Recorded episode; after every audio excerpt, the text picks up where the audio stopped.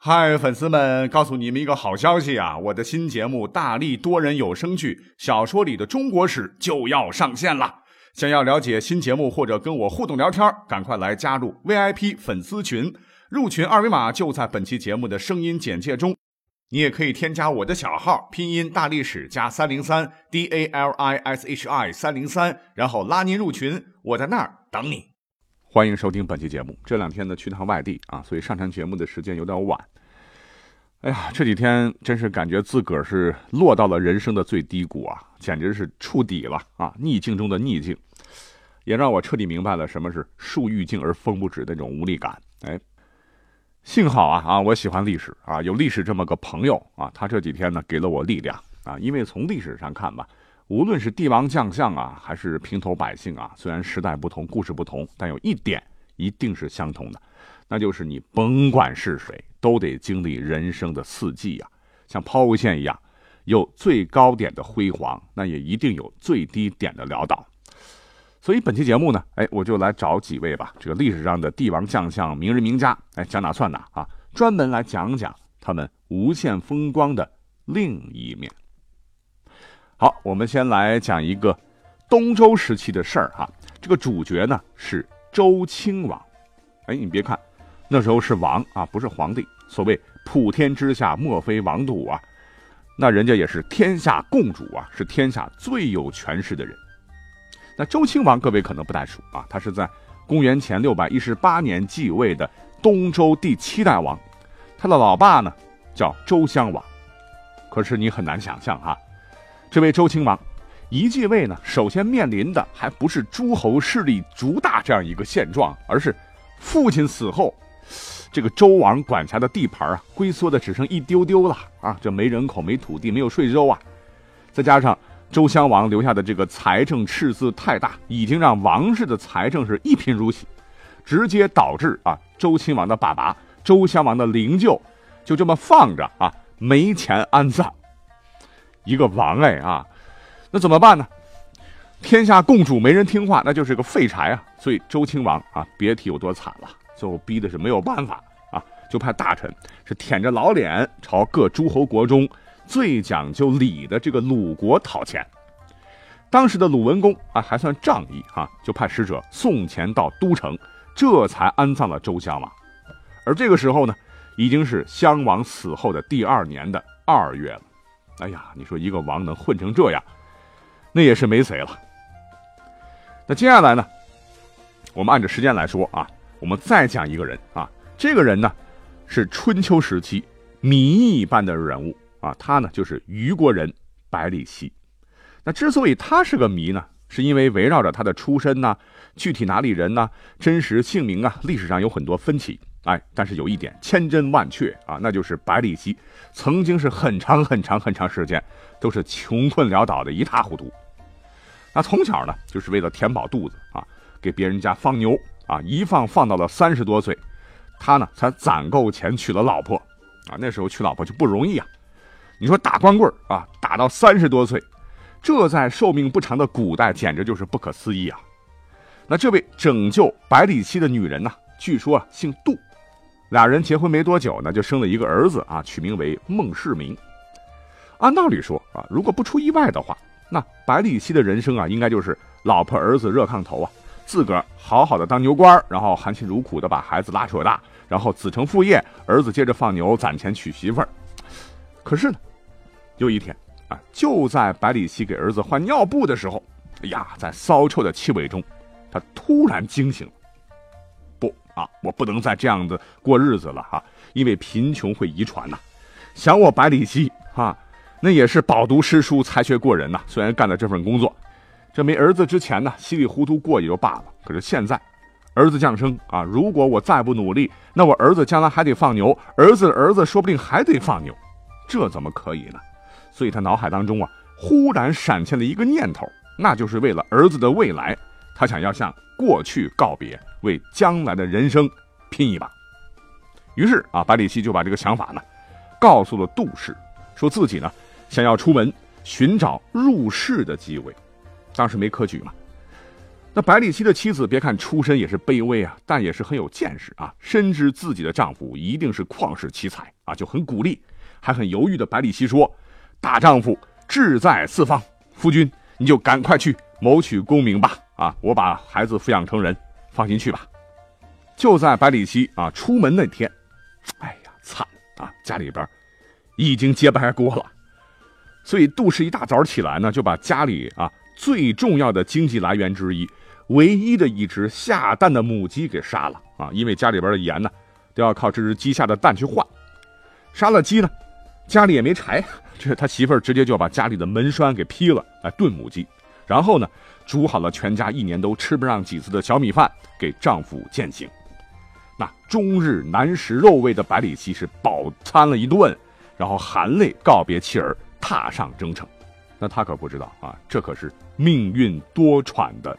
征程啊，他先呢是一路奔波到了当时的齐国啊，当时齐国执政的是秦襄公，这百里奚想着能够在秦襄公的底下谋个一官半职，可没想到哈，这齐襄公他历史上那就是个荒淫无道、昏庸无能的主啊，再加上自个儿的一点点带的盘缠早就用光了，没钱给引荐之人送礼，所以日子一长，官没混上不说啊，最后还成了蓬头垢面、街头乞讨的乞丐。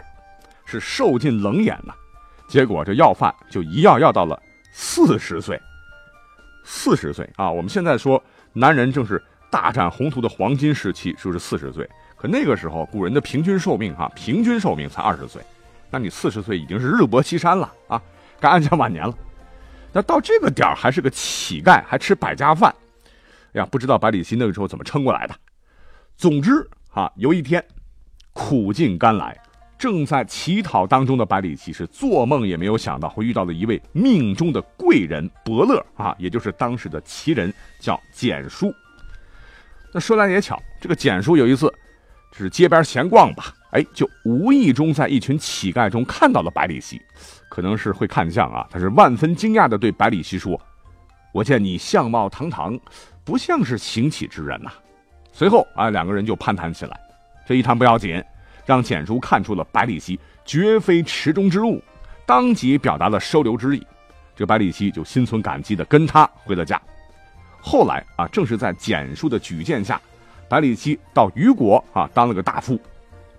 可谁想到，公元前六百五十八年到公元前六百五十五年，还没混清楚的这个百里奚啊，就被晋献公的假道伐国给坑了。这国是跟虞国相邻的一个国家。那当时的虞国国君啊，不知唇亡齿寒的道理，先是让晋国借道虞国啊灭了国这个国家，又在归途中哈反被晋国给灭了。所以在虞国国破之时啊，百里奚没有逃跑啊，他很忠诚啊，认为要识君之路，忠君之事，执意是不肯跑。最后同主子虞国国君一起当了晋军的俘虏。这个百里奚被俘虏以后呢，啊，确实是铁骨铮铮啊。这晋献公是个明白人啊，多次想重用他，啊，但是百里奚是甘愿为奴，也不肯在晋国做官。那在公元前六百五十五年，秦晋两国交好通婚了。这个晋献公一看，干脆吧，就把百里奚当做女儿的陪嫁啊，成了一个奴隶啊，一起是送往了秦国。可是，在半道上，哎，这个百里奚趁人不备跑了。这次呢，他来到了南方大国楚国。哎，结果一下子，先被当做奸细给抓了，送到楚国国君那。这国君呢，当时是楚成王。哎，听说这个百里奚是个人才，可是呢，不问国家大政啊，只问百里奚。他另外一个打小就擅长的专长就是养牛，就问他说：“饲牛有道乎？”百里奚答：“食其力，畜其力，心与牛而为一。”楚王道：“善哉，子之言。”非独牛也，可通于马啊！于是百里奚啊就做了楚成王的马夫。因为百里奚人品好，有才能啊，于是列国皆知啊。那当时刚当上秦国国君的秦穆公是心怀天下啊，听说百里奚是个一等一的人才啊，竟然在楚国当马夫，就想挖墙脚，用重金赎回百里奚为其所用。那当时呢，他身边有个谋臣叫做公子直啊，赶紧劝住说。啊，大王不可呀！那楚成王一看你重金相属啊，一定知道百里奚那可是个一等一人才。你说让百里奚当马夫，肯定他不识人啊。所以呢，你用重金赎他，不等于告诉他百里奚是千载难遇的人才吗？哎，这秦穆公一下子明白了啊，就问这个公子职怎么办。然后公子职献计说：“咱呢可以用一个奴隶的实价，啊，也就是当时五张的黑公羊皮来换百里奚，这样楚成王一定不会怀疑了。”果然，这个楚成王真是个白痴，他竟然同意了，啊，觉得买卖划算啊，赶赶赶赶赶赶紧把羊皮给我，把人领走。哎，就这么的，百里奚被押回秦国啊。这个秦穆公是亲自接见了百里奚。这本来想的是挺好的，哎，但是秦穆公一见百里奚，我的天，大失所望，因为百里奚呢，当时已经是七十岁了啊，满头白发，牙齿掉光，老态龙钟啊。可是百里奚啊，不卑不亢。说：“大王如果派我上山打老虎，那我确实是老了。可是如果让我坐下来商议国家大事，哼，咱这年纪可比姜子牙当年年轻呐。”哎呀，这秦穆公一听，高人呐啊，于是就邀请他单独谈话。那经过几次长谈啊，秦穆公认为这百里奚确确实实是难得的治国之奇才，是亲自解除了奴隶身份，拜他为左丞相。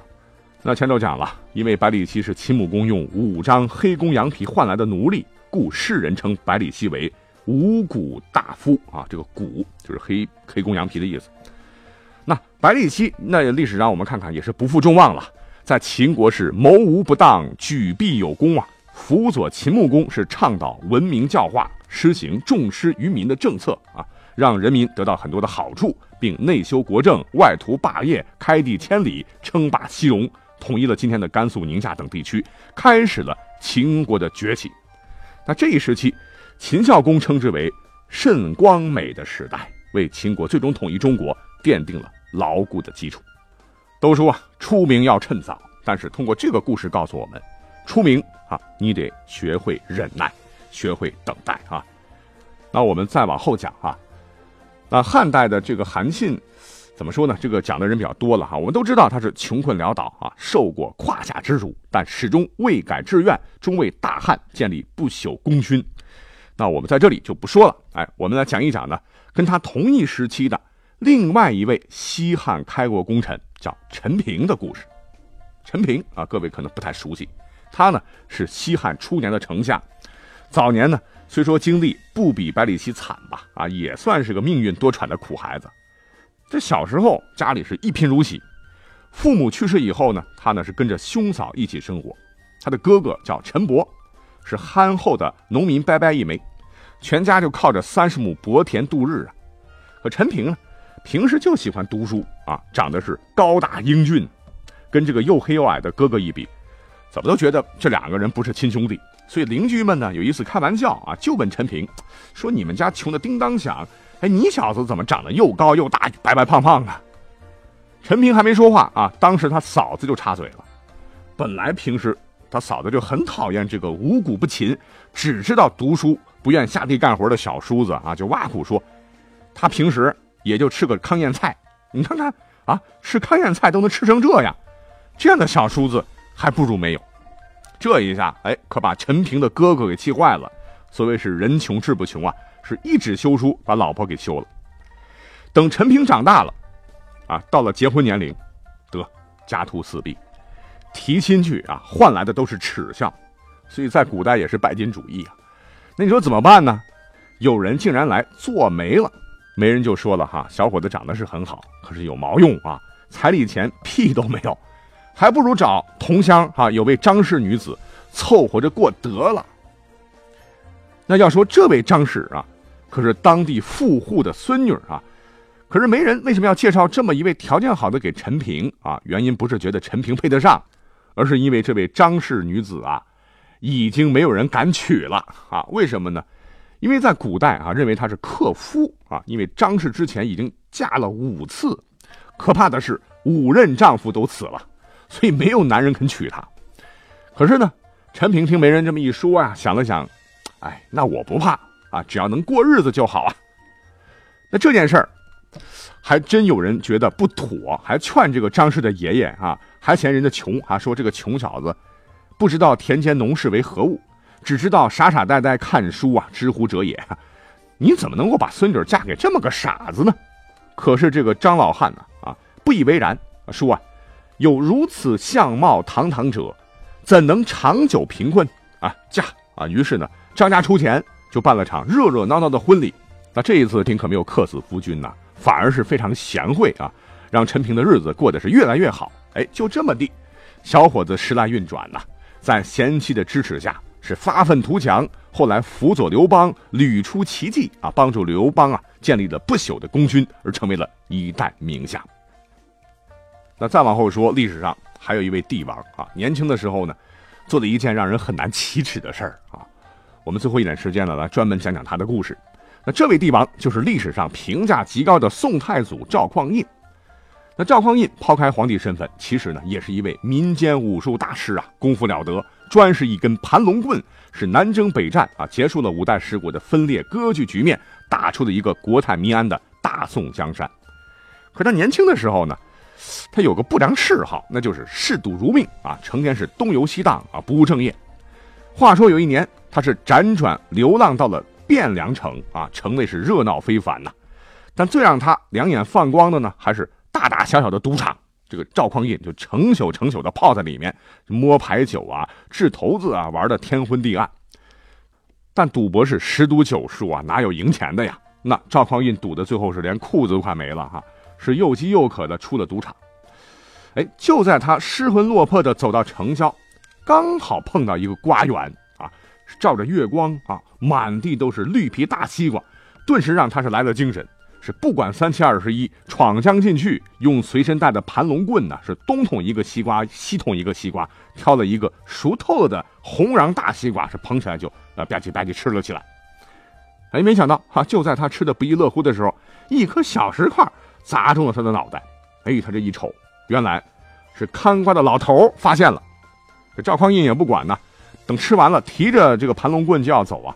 没想到这个老头比较倔啊。一把手就把他抓住了，用另一只手呢，伸在他面前，伸出一个手指，说道：“一文钱，啊，这个挂是一文钱。”这老头幸亏是碰到的还是讲道理的赵匡胤啊。那对赵匡胤来讲的话，怎么着这是个面上的事儿啊。这赵匡胤浑身上下一分钱都没有，急的是满脸通红啊。无奈之下呢，他是把盘龙棍一抻，说：“老人家，今天我真没钱，要不然先把这根棍子抵在这儿。”明天我再拿一文来赎。没想到啊，这老人也是个世外高人啊，盯着赵匡胤看了半天啊，不紧不慢的说：“可惜啊，可惜。”这赵匡胤很疑惑呀，我就不不就是捅了几个你的西瓜吗？有甚可惜的？老头一听啊，神情激动，大声说：“我说的可惜的，你这根盘龙棍呐，不是我那西瓜，你这根盘龙棍啊，真是好。可是。”拿在英雄手里，那一定能干出惊天动地的大事，拒外患，平内乱，兴大业，治天下，为黎民造福。但是今日在你手里，只是用来啊来耍威风啊，在瓜园里捅西瓜。依我看来，他一文钱也不值。我不要，你拿去吧。哈哈，没想到这个看瓜老头，这段肺腑之言啊，句句说到了赵匡胤的痛处。赵匡胤是羞愧难当，泪流满面，一躬到底的说啊。老人家，啊，您说的哪里是盘龙棍呢？分明是说我赵匡胤的。您教训的好，我赵匡胤永世不忘，一定会照着您的指点重新做人。说完，就双手一抱拳，提着盘龙棍走了。时光荏苒呐，十年以后，赵匡胤是做了宋朝的开国皇帝啊，建都汴梁。他呢是专门派人来打听这位老人的下落。原来老人家姓王啊，只可惜已经是去世多年了。怎么办呢？赵匡胤啊，就为了感谢王老头当年的教育之恩，亲自下旨为王老头修墓，并立下一块石碑，上面刻着亲笔大字“义士王老先生之墓”。啊，当然，也有的说法赵匡胤是去寺庙偷菜啊，其实大同小异了，都是出自野史啊。但是综合这上面说的这个些个故事吧，真的是告诉我们啊，遇到人生低谷时啊，不要灰心丧气，也不要怨天尤人。那我们来看看这些帝王将相，来比较一下吧。尤其是前头说的那几位。那我们现代人遇到一些难事儿啊，嗯，其实怎么说啊，根本算不上什么苦难吧。你看看他们身处逆境的时候是如何渡过难关、砥砺前行啊，成就一番事业的。